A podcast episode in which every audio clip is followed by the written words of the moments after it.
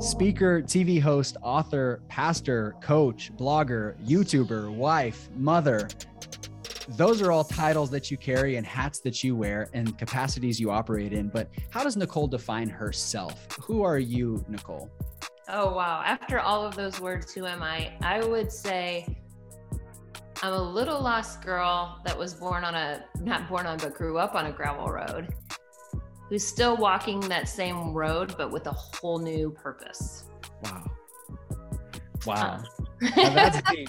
That that encompasses all of those because now those in my mind they don't feel like roles. They feel like avenues for you to mm-hmm. be able to share and to put that out into the world that is I, I, love that definition how how long have you thought about that or how did you arrive at that definition well i just arrived at that definition when you asked that question because i you know a lot of people get their who confused with their do hmm.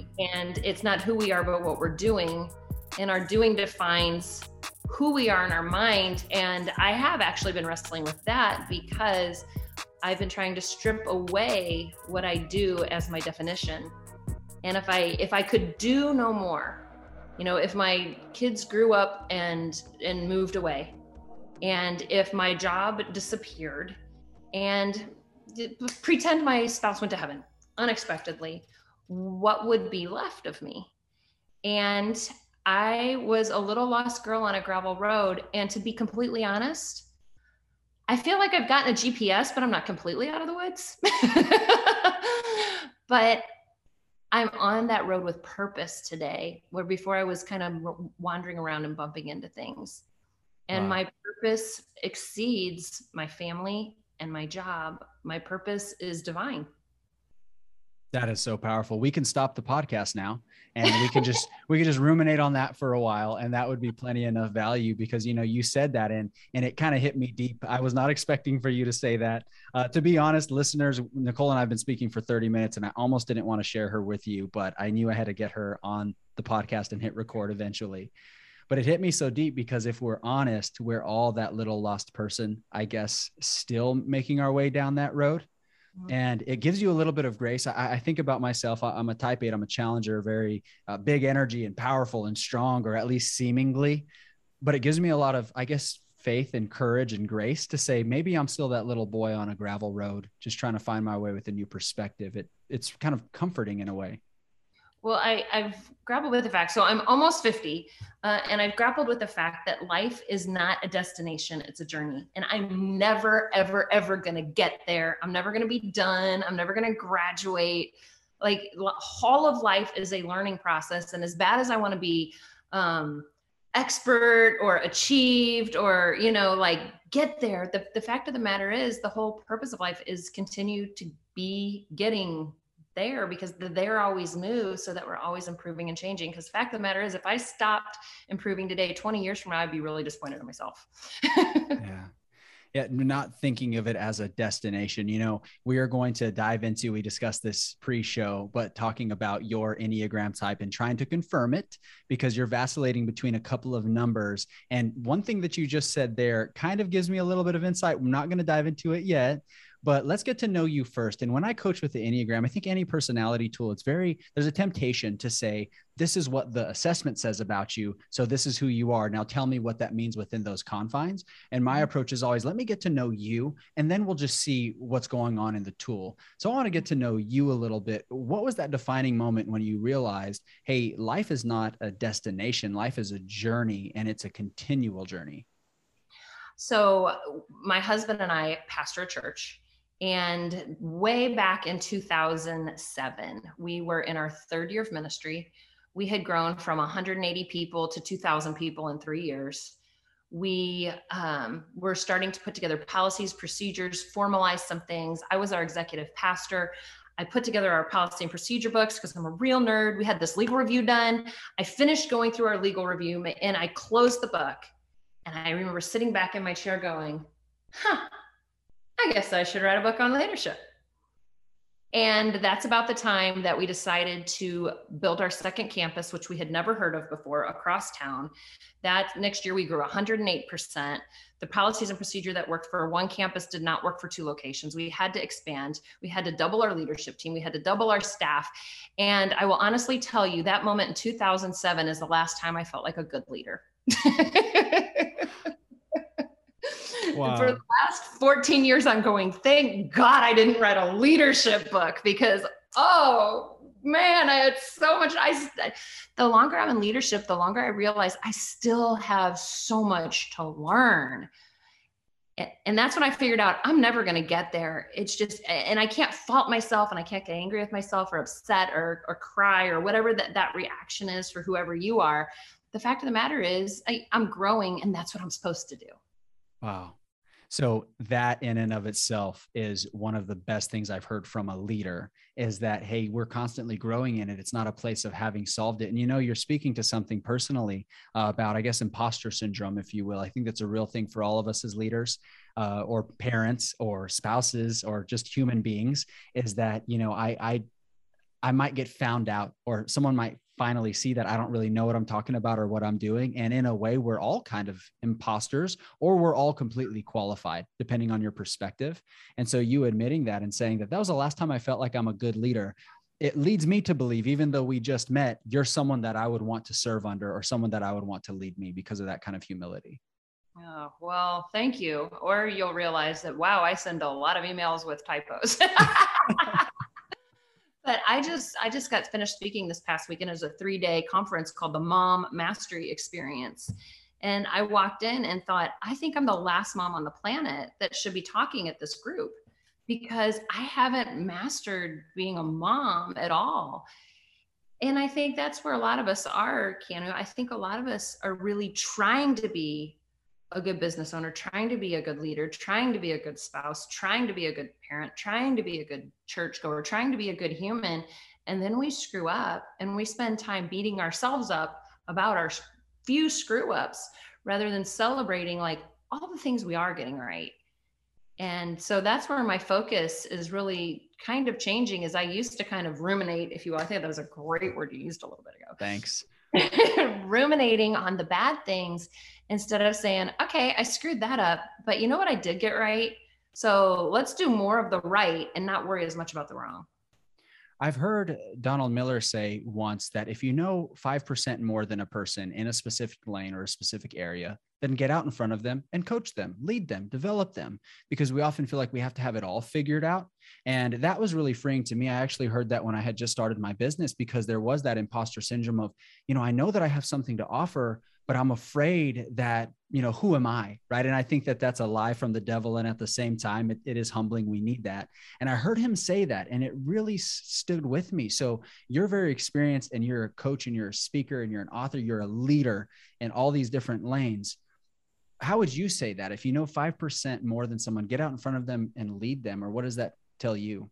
So we're always raising up campus pastors, associate campus pastors, campus hosts, people to speak and lead in, in the different church campuses that we have four in St. Louis, two in Florida online, and we're adding a, another state. So how do we get these people comfortable? Because anytime you're a pastor and you step in a pulpit, you do have, imposter syndrome, I've never heard that term, but it's perfect because you think, okay, if I'm getting up in front of people, there's a lot of people who expect you to be perfect. So you get this thing and go, oh, I'm so not perfect. Like I yelled at my kids this morning. I spilled my coffee. I didn't cuss, but I came close. And you know, you think of all the things that you're not and you freak out. And somebody told me this once. They said, nobody has studied on the topic that you have studied on when they come to sit under you this weekend. So for this 30 minutes, you do know more than they know and just rest in that. So that helped everybody go, okay, yeah, nobody spent the week studying on Jesus walking on water or, you know, the, the doubts of, of Thomas or, you know, blind Bartimaeus. Nobody studied him all week long. So right now, you know more about that situation than they do. Coach them in that situation. So really, it's leaning into what you do know. And when you don't know something, the one of my favorite answers on all the planet is, I don't know, but I'll find out I don't know, period. That's a good answer. I don't know, but I'll find out. is a great answer.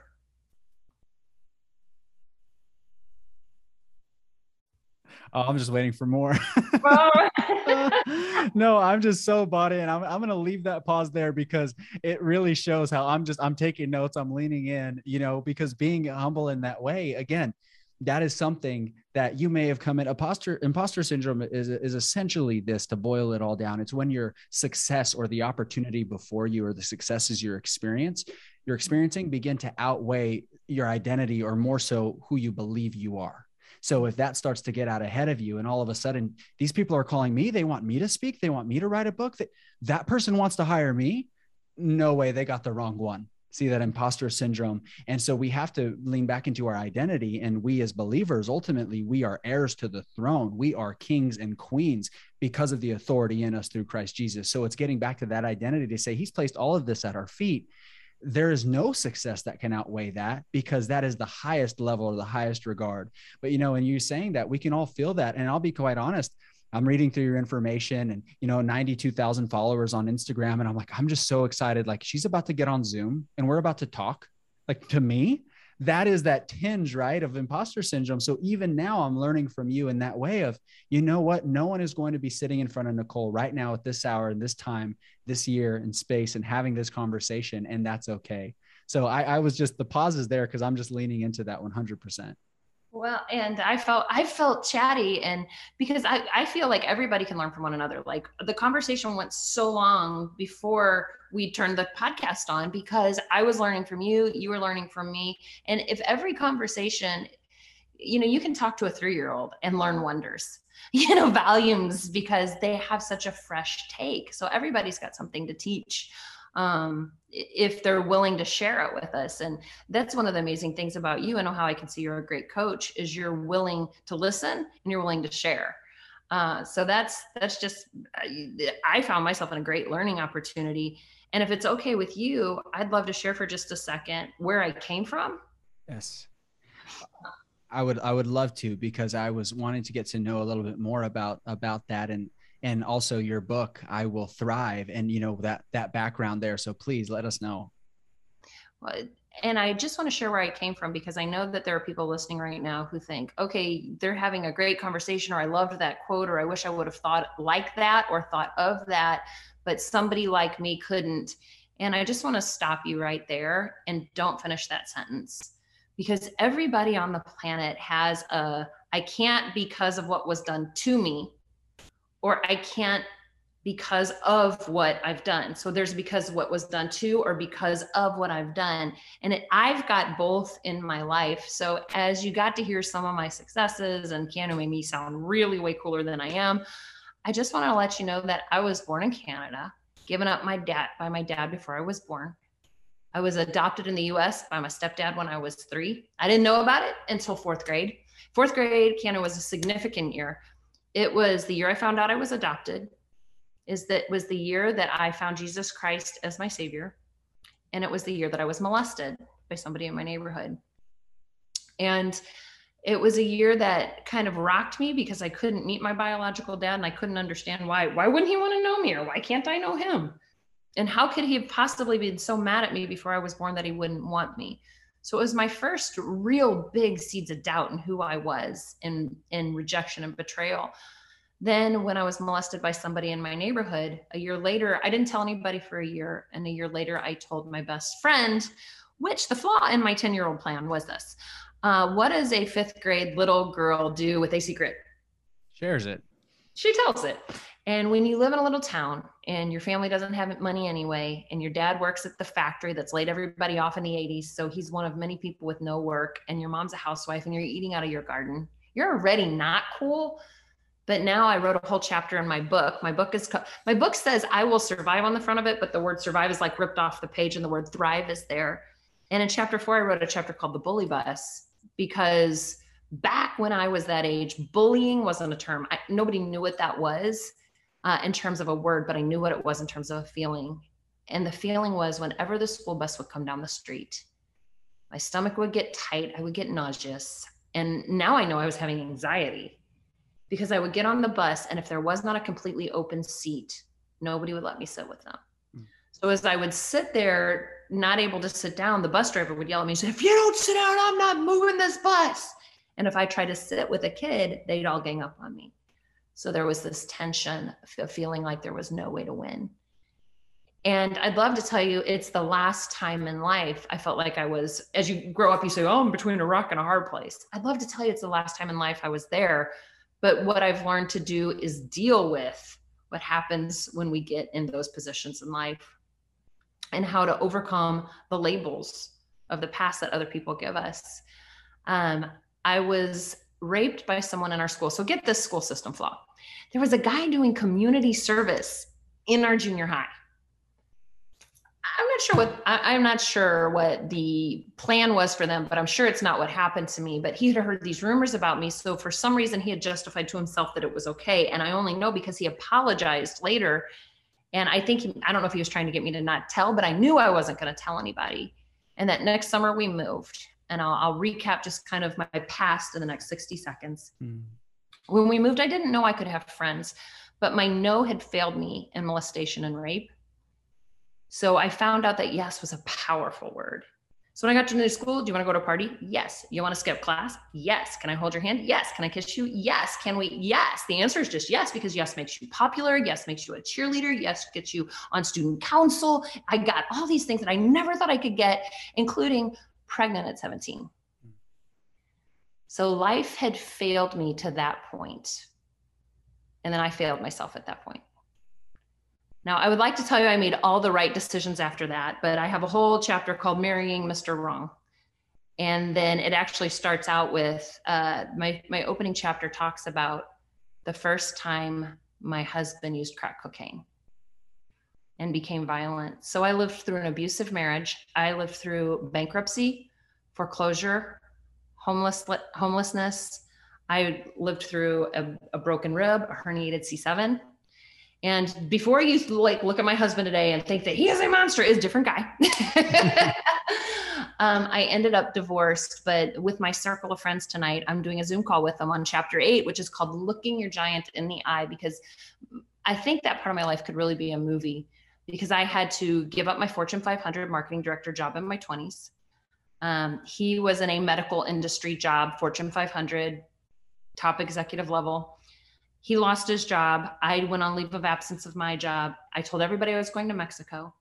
I sent my son to his dad's, and I went to Me- and I went to Florida to work at a diner for cash and live at a hotel. Now, when you live at a hotel for cash, it's not a five star hotel. It is a point five star hotel, and that point is a roach. No kidding. And I found myself alone, lonely, miserable, surviving that Keanu and whoever's listening right now, you might be at a point in life where you're like, okay, I can survive here. But I just want to let you know that is not the life that you are called to.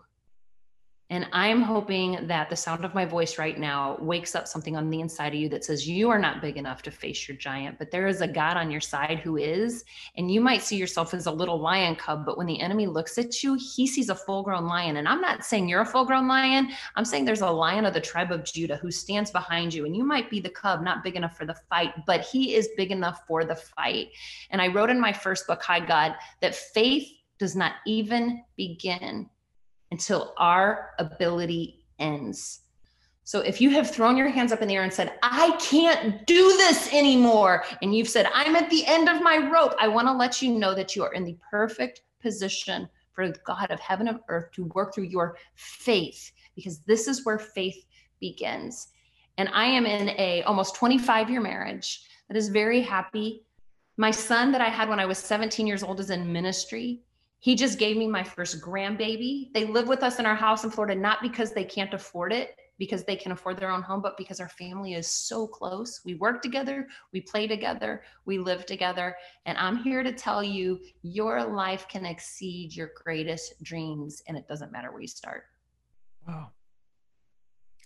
I'm thinking about the people that are hearing that and, and waking up inside of that because I think about when I when I was in ministry when we'd be doing a plan or planning for something we always started with okay who is the person we're doing this for and it had to be a real person and we had to be thinking about them so when i think about spe- people that i'm speaking to it may not be a listener across the country i've never met in my life but i do think about one of my family members and I, i'm thinking about that family member now and i'm just imagining if they would hear what you just said and lean into what you just said and seeing that there is a lion mm-hmm. behind you you know so it, it is very very encouraging and you know what i'm most encouraged uh, type 8s vulnerability is very very hard. It's something that is a constant tension to manage to lean into vulnerability. And you've made yourself so vulnerable to the world to share your story. And there are many that hide that or they hide that part of them and they're not willing to step into that. What gave you the courage and the faith and the strength to say i'm going to tell this story as painful as it is i'm going to share this You ask a question that makes a lump come up in my throat and tears come in my eyes because nothing but the direct command of heaven.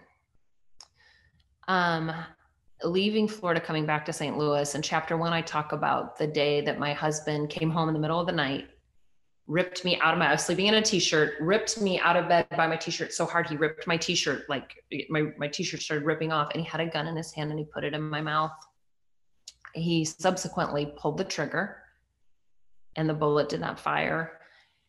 Uh, and so I knew coming back to St. Louis, that's what I was coming back to face. Uh, and when I did come back to St. Louis, I, I faced it. And so one of the things I do talk about in my book is triggers and flashbacks because I remember getting really, really nervous in my marriage and actually almost self sabotaging my marriage. And when I drilled down to it, why was I doing it? I remember looking at the mirror in the mirror one day and realizing my hair was really long. And I thought, gosh, my hair hasn't been that long since. And I paused and realized it was when I was married before. And all of a sudden, all this panic started hitting me. Um, and I, I kind of talked myself into a corner there.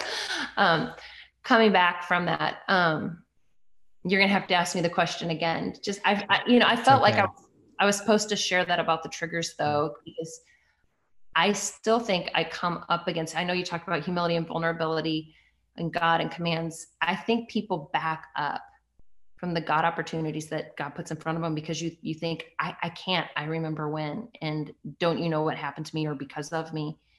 And when I was dealing with coming back to St. Louis, I remember God telling me, I won't cut you, but I will cut off what is close to you that may harm you. And if I go back and reference it now, I know very much he was probably talking about a type of a, a circumcision. And God wants us to circumcise our hearts, our, our, wills. He wants us to circumcise our emotions, our intentions, our dreams, our plans. And so much so that it, he brought circumcision into the physical body, right? And so when the Israelites were in the wilderness for 40 years, for 40 years, they didn't circumcise. So when they were going to go fight, what's the first thing they had to do? They had to come back mm. and cut off so God told me I was going to have to cut that off. And He told me that I was going to have to tell what happened to me as my platform. The very thing I swore I was not going to do once I did it in fifth grade, I knew I will never do that again. And be careful what you tell God because the very thing you tell him you are never going to do is very likely the thing that he's going to tell you. Guess that what? That is a guarantee. so that was in in getting back to what gave you the courage and the faith. It sounds like god took you in kicking and screaming but you knew that that was the way that that you had to go sharing that story and ultimately building that platform. You know i believe that the bible says a kind of paraphrase that obedience is the blessing exchange. And again obedience takes faith so that means we don't want to do it. So God is not going to ask us to do things we want to do. God is going to ask us to do things we don't want to do because that takes faith to do that those things. It doesn't take any faith. I want ice cream. I'm going to eat ice cream. It takes no faith to eat ice cream. I want to be healthy. I want to eat ice cream, but I know I need to eat salad and some lean protein. So I'm going to be obedient, eat salad and lean protein, and as a result, my blessing is going to be I'm going to have the health that I want. Yeah yeah that that uh, the value of faith or the value of being in what you described there faith begins when our ability ends. The value of being in that position there that is so invaluable too. It's priceless truly because you can't buy it. You really can't buy that opportunity. And let's say for example you know in building a business over the last couple of years financial strife has been very real. It's been very evident. You, I'm sure you know that in building businesses and leading a church, starting from, and I want to give context here. Again, this church started at 180 and is now well over 10,000 to 20,000 people online. It's a huge church but that's hard. And that is an opportunity. I, have thought about it as scary as it's continually been, leaning into that financial strife and building a business. I continue to remind myself that this is something that money can't buy. I can't buy this dependence. I can't buy this faith, yeah. this trust that God, you have to show up. And several times I had to smile through the tears as I'm telling my wife, I don't know how we're going to pay rent. So mm-hmm. either I'm going to fail miraculously or God is going to perform miracles and mm-hmm. smiling because I'm like, God's going to show up. He has to, but still breaking down crying because I'm telling my wife we can't pay rent, you know? And so being in that moment to have that opportunity for faith, I know that that's scary, but it's amazing what's on the other side of it because now we're here, we're talking about it, and you're sharing a story that unfortunately is, is common and it's familiar, but most don't have the courage. And I see a transference of courage and strength through you. I'm feeling it so I can't wait to read your book personally because I'm already fired up. It's the end of the day. It's 5 p.m. here Eastern Standard Time. I'm ready to go home. I'm very tired, but now I'm fired up and I'm like, who can I speak to? Who can I get in front of? So thank you for sharing your platform on behalf of all of us out here for sharing your story and creating that platform to encourage people. Oh, thank you. I, I do have a very uh, selfish question. Sure. So at the end of our conversation, do you feel I'm more of a three or more of an eight? Bringing it back to the numbers. Well, you know, I, I did want to get to it because I wanted to make sure that I was able to add even a percentage of value to you that there's a value that you've added to me and our listeners in our podcast. So let's dive into it a little bit. Let's see. There is a common there's there's some common misunderstandings with the enneagram and what people will try to do because you're familiar with personality assessments and the philosophies of it is try to diagnose based on the actions instead of the motives. And that's what sets the Enneagram apart is that it first and foremost gets to the motives of why we do what we do. And we have to go back to that to figure out what is my type. Because I've had people tell me, well, you're not an eight. You're very happy and energetic and excitable. You can't be an eight. And it's like, well, now you're trying to classify me and i don't like that at all but they don't know what's driving so we're going to dive into this real quick and this will be helpful for anyone that you happen to expose uh, in your leadership to the enneagram we get down to the internal drivers, and this is our Enneagram assessments, our results here, the type 8 and the type 3. And what we need to do, what people must do in finding their type, is really read into it and find out what resonates to you. Because you've told me before you've taken two assessments, two of the most popular assessments out there. One said you're an eight, and one said you're a three. And what I encourage people with is saying that they both can be right. What confirms your type is reading into it and saying what resonates or what do you identify the most with? Because that's most important. Not what i tell you not what the assessment tells you but what you know about yourself. So we're going to read into this just a moment and let's see what resonates most with you. The internal drivers or the core motivations for the type 8 is they avoid or fear being weak powerless controlled vulnerable manipulated or left at the mercy of injustice. When this fear is realized they will or may lash out or fight for control. The type three avoids being exposed as or thought incompetent, inefficient, worthless, failing to be or appear successful. So, which one of those avoids or fears do you resonate most with? Both. Both. okay. well, and I would just say, like, when you read the number eight, that sounds like my past. Um, I was weak, powerless, controlled, vulnerable, manipulated, left at the mercy of an injustice that very much shaped my childhood. Um, so probably fighting for control when when that comes comes into play based on my past. But I think because of my past, now I don't even I'm kind of just jumping in there for you. Let's go. Because of my past, I don't want to be exposed or thought of as incompetent. One of the coping mechanisms. So I talk about coping mechanisms in my book. I talk about fear, I talk about anger, I talk about building walls, and I talk about achievement. And r- people who have a past similar to mine, one of the telltale signs is this quest to be found valuable, um, needed, worth love. So it, anytime I'm exposed to thought incompetent, inefficient, worthless, or fail to appear successful, that triggers that that's like oof that's my coping mechanism right there is if i can prove that i'm valuable and worth love maybe my biological father would have loved me. Maybe my ex husband would have loved me more than drugs. Maybe I wouldn't have been preyed upon the way I was when I was a little girl. Yeah. There are a lot of commonalities between the type 8 and the type 3, and a lot of them are that really basically a, a very similar belief or a belief that they both adopt is if I do more, then I am more. Essentially, it just mm-hmm. looks different so those avoids there this is I, I wear contacts. I'm i'm i'm very very blind. I have to. And when you go to the eye doctor do you happen to have to see an eye doctor? Do you wear cl- glasses or contacts?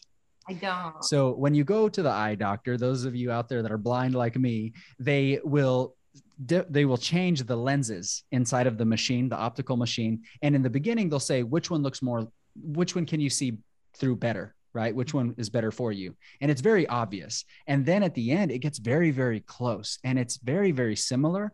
So it's kind of like this part right now. I think what we're doing with the three and the eight, which one is closest? And we'll continue to dive into a, a few more things. And so what we'll do is we'll dive into a few more of these and we'll begin to differentiate. But you mentioned coping mechanisms. So each type in our results, our assessment, we also touch on defense mechanisms. And of course, defense mechanisms is psychological, and we all have these operating in us but the Enneagram helps to shed light on our more dominant defense mechanism. So these two couldn't be more different. Let me read these defense mechanisms. We'll see which one of these resonates most.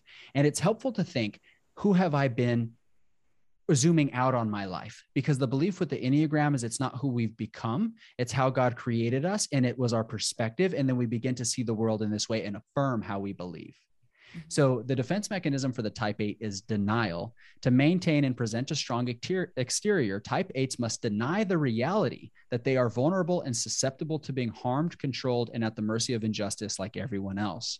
By denying weakness, they view themselves as invincible and capable to confidently control their life. They are confident because of this ability to use denial. They also deny, forget, or completely ignore unpleasant things. Type 8s may deny that they were hurtful or insensitive to others or that they were themselves hurt because they have not allowed themselves to remember or even recognize that it occurred.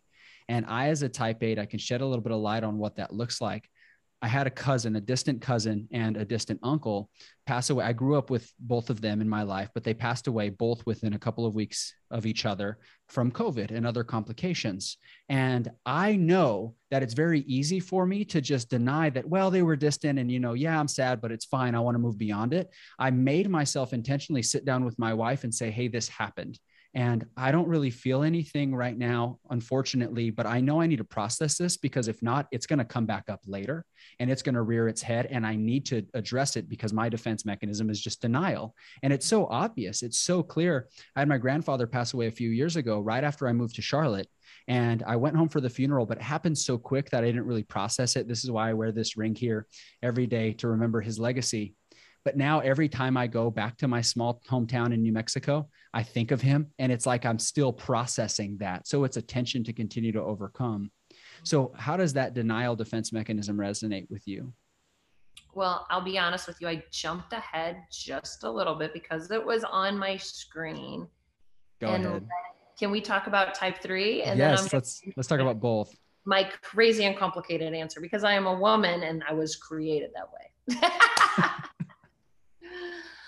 Um, so the type three defense mechanism is identification. Tell me about identification. So type threes fear rejection for being themselves. So they identify and embody the admirable qualities people desire Instead of being their authentic self, chameleon behavior, experiencing approval and admiration by others is a substitute for what they really desire, being loved for who they are without needing to accomplish anything.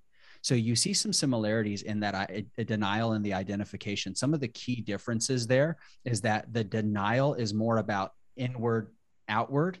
It's starting inward and saying, okay, what is going on in me and what makes me feel better?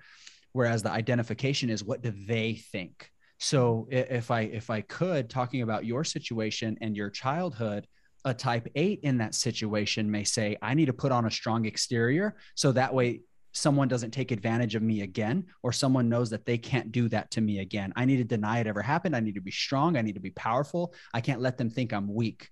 Whereas a type 3 would say, well, if I just continue to lean into these behaviors, then that's okay. That's acceptable. And that will earn me love by being what maybe that's what they want me to be. And maybe that's who I need to become. You see the differences there? Yeah. So the differences there, I would be probably an eight versus a three. In everyday life, um, I sometimes put on a strong exterior. Um, I think vulnerable and susceptible, perhaps, but I have, I don't like injustice. And injustice will make me stand up really strong. However, my husband calls me the master imitator because as soon as I get around somebody with an accent, I just start, I just start mimicking them immediately. and if I'm with an Australian, I'm Australian. But then if I get with, so I came home from uh, the, this conference I was telling you about in DC, and I traveled with a friend of mine, and I was telling one of her stories to my husband, and he said, "You sound exactly like Vanessa right now. How do you do that?" And I told him I didn't even know that I was. So when he talks about, you know, trying to pick up qualities of other ones, other people and being a chameleon to fit in, I think I'm a little bit guilty of that, but I think I'm probably more, I would more identify with don't let them see me as weak and able to be preyed upon. Wow. Well, I can resonate a bit with that in a way or empathize with it because growing up, I was raised very, very poor. And I promised myself that when I have the control, when I have the power, I will never be in this position again. So as soon as I told you a little bit about my past, I went to work at 18 in corrections, and that was a lot of money for me, especially with the way I was raised. I started buying trucks and cars and motorcycles and all these things that I thought this makes me powerful because this is the acceptable norm. And so that in some ways on the surface you would say well you might be a 3 because you were buying all these things to be accepted by others and it's saying yes but control and power was acceptance, not control and acceptance or control and power were success. Right. And so mm-hmm. that's kind of thinking with the end in mind which one matters more the power, the control, the autonomy, or the success and the perception of being successful. And how would you answer that? Um, so I'll also tell you, I got a gift. It was a really nice purse. And I wanted to carry this really nice purse, but it was a little bit flashy and I was concerned about what people would think. If I wasn't a pastor, I probably wouldn't be as concerned. So I went to the really flashy store and exchanged it for something that looked a little more conservative. I liked the flashy bag, but wouldn't carry it because of what people think. So I am still, I think, a little bit stuck. I think I need your your professional opinion. Okay. okay. Where do you think I land? we will finalize here in the internal drivers, and I'm just going to read through them. And I want you to really think about okay. So, for example, I had a pastor that I was coaching at one point, and he was really vacillating between a three and a seven. And I walked him through this same process of identifying his type because I can't tell you. I just, it's something that we have to, you know, internally recognize or get in tune with uh, or not even get in tune with because that sounds like something's wrong with you. Nothing's wrong. It's more so just saying, okay, which one do we lean towards a little bit more? He said, I, I really want to be successful as a pastor, but I really do crave autonomy. And I asked him, I said, well, do you want success as a pastor or as a business owner as a leader so that you can have the autonomy that you crave? Or do you want the autonomy because that makes you look successful? Oh, I have autonomy to travel and do whatever I want. Look at me, I'm successful. Or no, I really don't care. I just want the autonomy. No one needs to know and no one needs to see it. So I say that to say, I'm going to walk through the rest of these internal drivers and really think about okay, which one is a tool to get the other? Because the one that's a tool will probably be our second highest type, and the one we're really after will be our more dominant type. Okay. Okay. So we talked about what they avoid, which is what they fear. On the other side of that is what they pursue. And the type three pursues being respected, admired, successful, and valuable, achieving high status, and the appearance of success. So it's always attached as well to that appearance factor whereas the type 8 pursues conflict in order to connect, protecting themselves and those they care about. I want you to think about Martin Luther King Jr. Although he had a platform and he was in the limelight and he was very, very well known, it wasn't about being popular. It wasn't about being accepted. It was about standing in the gap for others. So it was really leaning into them and what they need and leveraging my strength to do it. So that is a great example because although he was in the limelight, I do fully believe in, in a lot of other Enneagram scholars, I guess if you would call them, would say Dr. Martin Luther King Jr. was a type eight. Then we have the dominant struggle. So even then, those pursues and those avoids sound very similar, but this dominant struggle is very, very different. The dominant struggle for a type three is self deceit.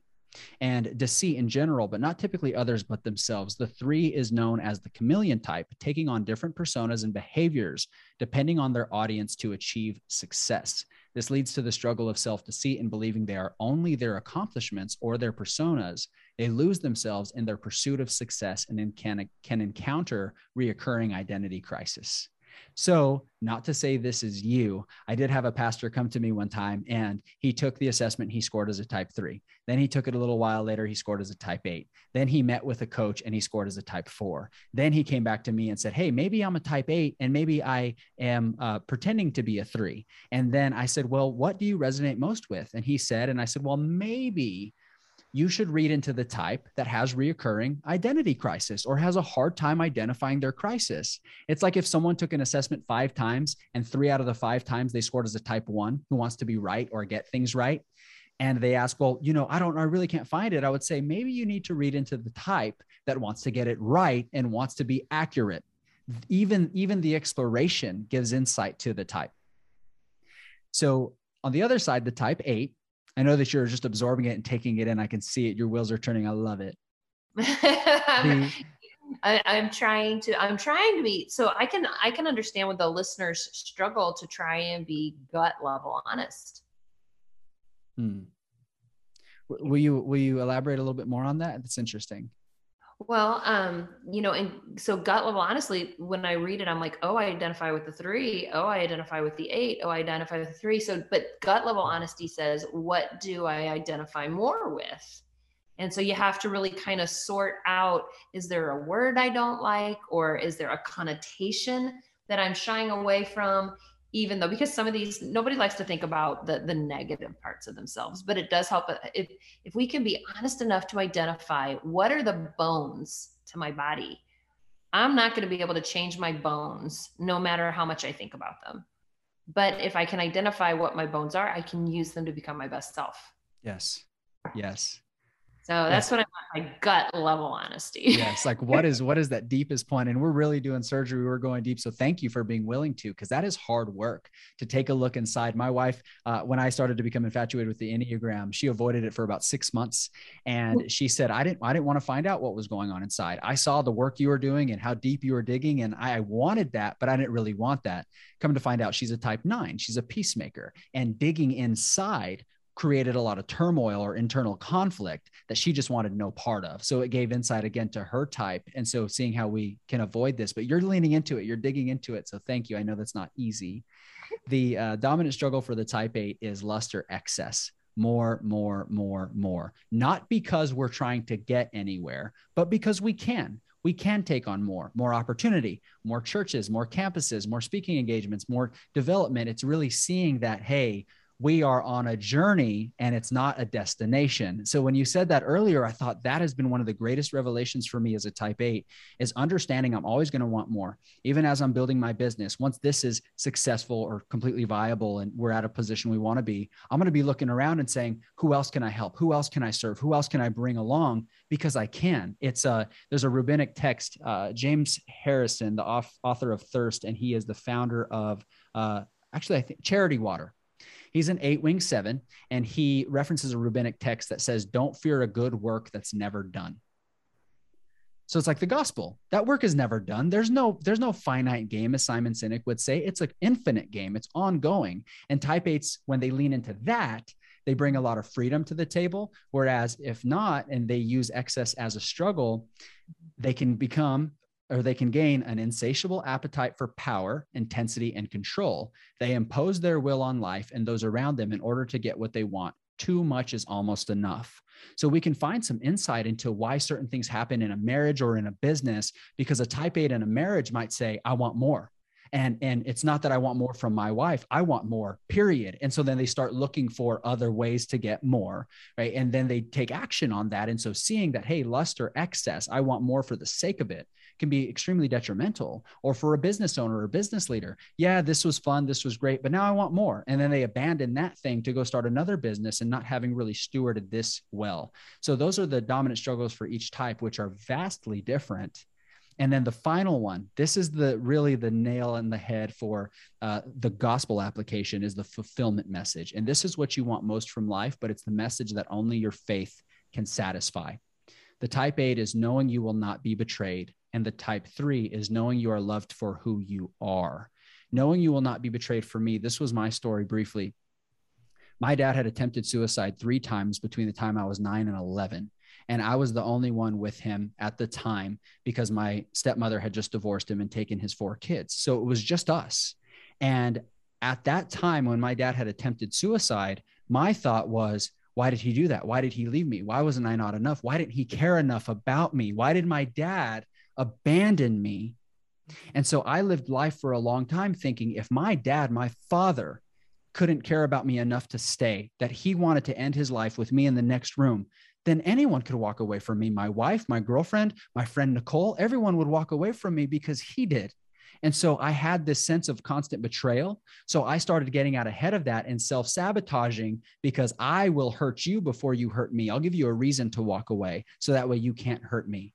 And when I experienced a relationship with Christ, I always asked myself, why would my father leave me? Why didn't my father care about me? Why wasn't my father there? What spoke to me being raised Catholic was that my father was there that night my dad tried to take his life. My father kept my dad alive, got me out of the house, and made sure that I didn't have to experience that. My father was always there caring for me, was always looking out for me. And I finally had the answer to my question.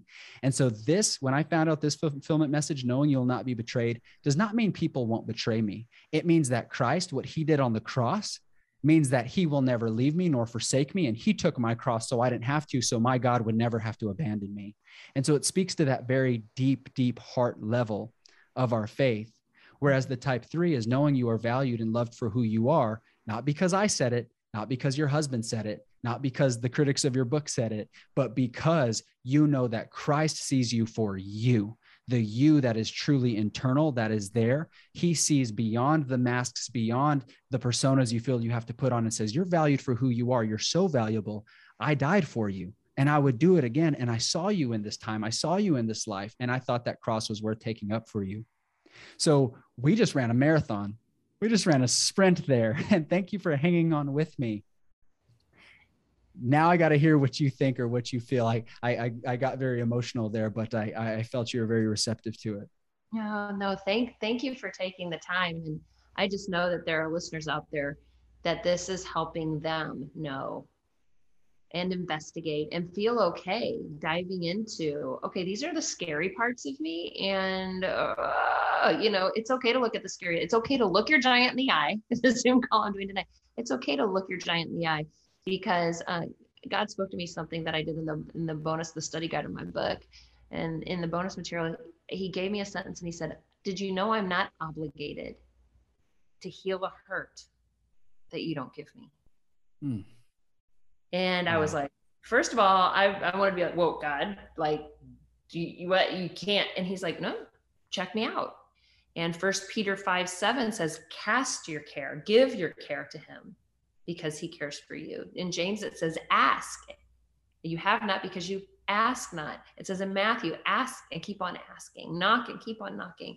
So God's not obligated to heal until we're brave enough to go and ask Him about the betrayal. Go ahead and face the giant that's on the inside of Him. Go ahead and ask Him why we seek approval so from other people.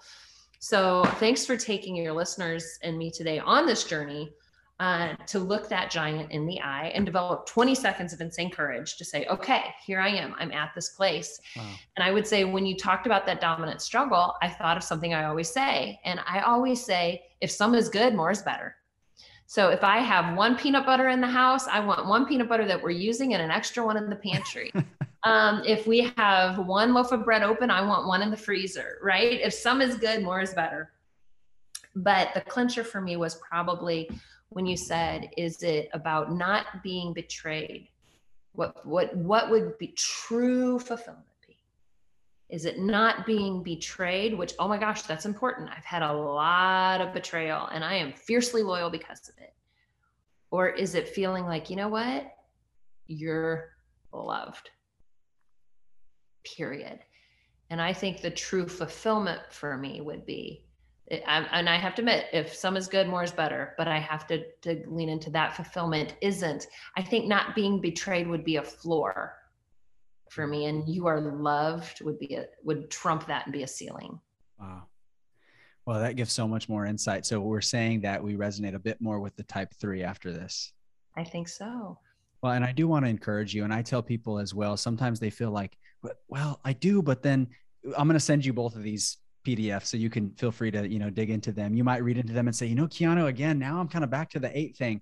I tell people that's okay because one without the enneagram you've done so much deep work personally that you already know more about yourself than 99% of people so even then just applying the enneagram well let's say that you really deeply resonate with the 3 and the 8 and you don't want to let one go to hold on to only one or the other you can still use this to just bring understanding. And so i have some people that are like you know i just i just can't seem to choose one. So you know i i don't know. And they feel discouraged. And i say wait a minute lean into it. Just lean into that. Because even in that those two types you know so much more and bring so much more insight and seeing that. And even with some of the things you felt about your father mm-hmm. we have such such uh, similar stories in some ways that that's why i felt really connected to you as well just truly being able to connect and say wow i'm not alone right? Belonging. Uh. You know your father leaving you it was like well maybe i wasn't enough. And you know he he left me he gave up on me i wasn't enough. And so then christ saying no you're loved for who you are. You are enough because i said it so. And that can't be undone. And no other action can disregard that. So thank you for being vulnerable. We went on a wild ride today. And i do believe this is uh, just the beginning of a continuing continuing friendship. So I, I want to let you go. We're past our time. Thank you for spending more time with me. Any final encouragement for the listeners on this installment of our conversations? Because I do believe there will be more. I want to say thank you for going with me on the journey. And I hope that while we are on this journey, you are on a journey of your own. Um, that the answers that I was giving might be quote unquote my answers, but I hope that they stirred thought, bravery, and courage on the inside of you to be brave enough to go like okay this is a part of myself i don't want to look at but if this part of yourself can help you identify and get better what's your goal? Is your goal staying the same or getting better? And if our goal is getting better looking at those scary parts thank you for going on that journey with me and i hope it stirred the thoughts in you to look at the scary parts so that we don't stay the same and we get better not just for ourselves for the people in our life. And i you know i'm a fierce believer in you aren't called to just get through life you are called to thrive. You are called to be blessed beyond measure. You are called to be a blessing, going somewhere to bless other people. And you can't do that if you're just trying to get by. You can't be a blessing to other people if you're you're you're stuck mired in your own stuff. So if it's okay with you, I'd just like to tell people where they can get my book, which yes. tells my story, but also talks about faith, coping mechanisms, how to identify them and maybe how to make them work for us and get past them. Please let um, us know and and I will put a link in the show notes as well just for those of you that are listening. Thank you because hurt people hurt people and if we can allow God, we can't heal our hurts. If we could heal our own hurts, we'd all be skinny rich and happy and we wouldn't need God. but hurt people hurt people and when we let God heal us, helped people can help people and that's the goal of my book. So you can get it uh, you can get it on amazon. It's like $23 or you can go to my website and get the book for free and just pay like $6 shipping. If you go to nicolecrank.com forward slash thrive you can get the book for free like $6 shipping. It gives you access to all the content in my circle of friends for 30 days or you can feel free to get it on amazon too Thank you, Nicole, so much for sharing. And I know that people will be impacted by that. I'm going to get it. It's free. You know, there are some books, I'm an Audible guy because I'm an efficiency guy. Uh, but there are some books that you just have to get your hands on. All of those are, are books that I read. I know they match my red color theme for my my brand, but I really have read all of them. Uh, you know, there are some books you just got to get your hands on, and yours is one I can already tell. I'm going to need to mark it up. So, you know, thank you for that. I'll be picking it up, and I hope the rest of you continue to engage with Nicole as well. You can follow her on Instagram. I'll add the handles in the show notes. I've followed you because you're encouraging there, and it feels like we're already friends. So, thank you again for joining us, and I appreciate you, and I look forward to future conversations. Today was a, just a joy. I loved being here. Thanks for having me on the podcast. It means a lot. Thank you. And thank you for joining us on another episode of More Than Numbers Enneagram for Business. If you want to engage with Nicole further, visit the show notes. We have some information there. Also, some information on how you can begin applying the Enneagram or find your Enneagram type. If this was impactful for you, let us know, leave us a review, subscribe, and share with a friend. We'll see you in the next episode.